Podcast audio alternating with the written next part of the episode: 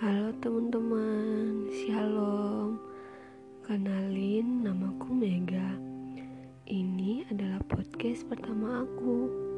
Aku senang banget Karena akhirnya aku punya podcast sendiri.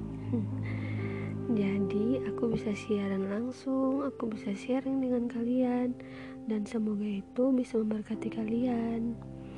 Ini hanyalah perkenalan aku saja karena nanti setelah ini akan ada podcast-podcast berikutnya tentang sharing, tentang pengalaman pribadiku yang mudah-mudahan bisa memberkati kalian semua yang mendengarnya ya.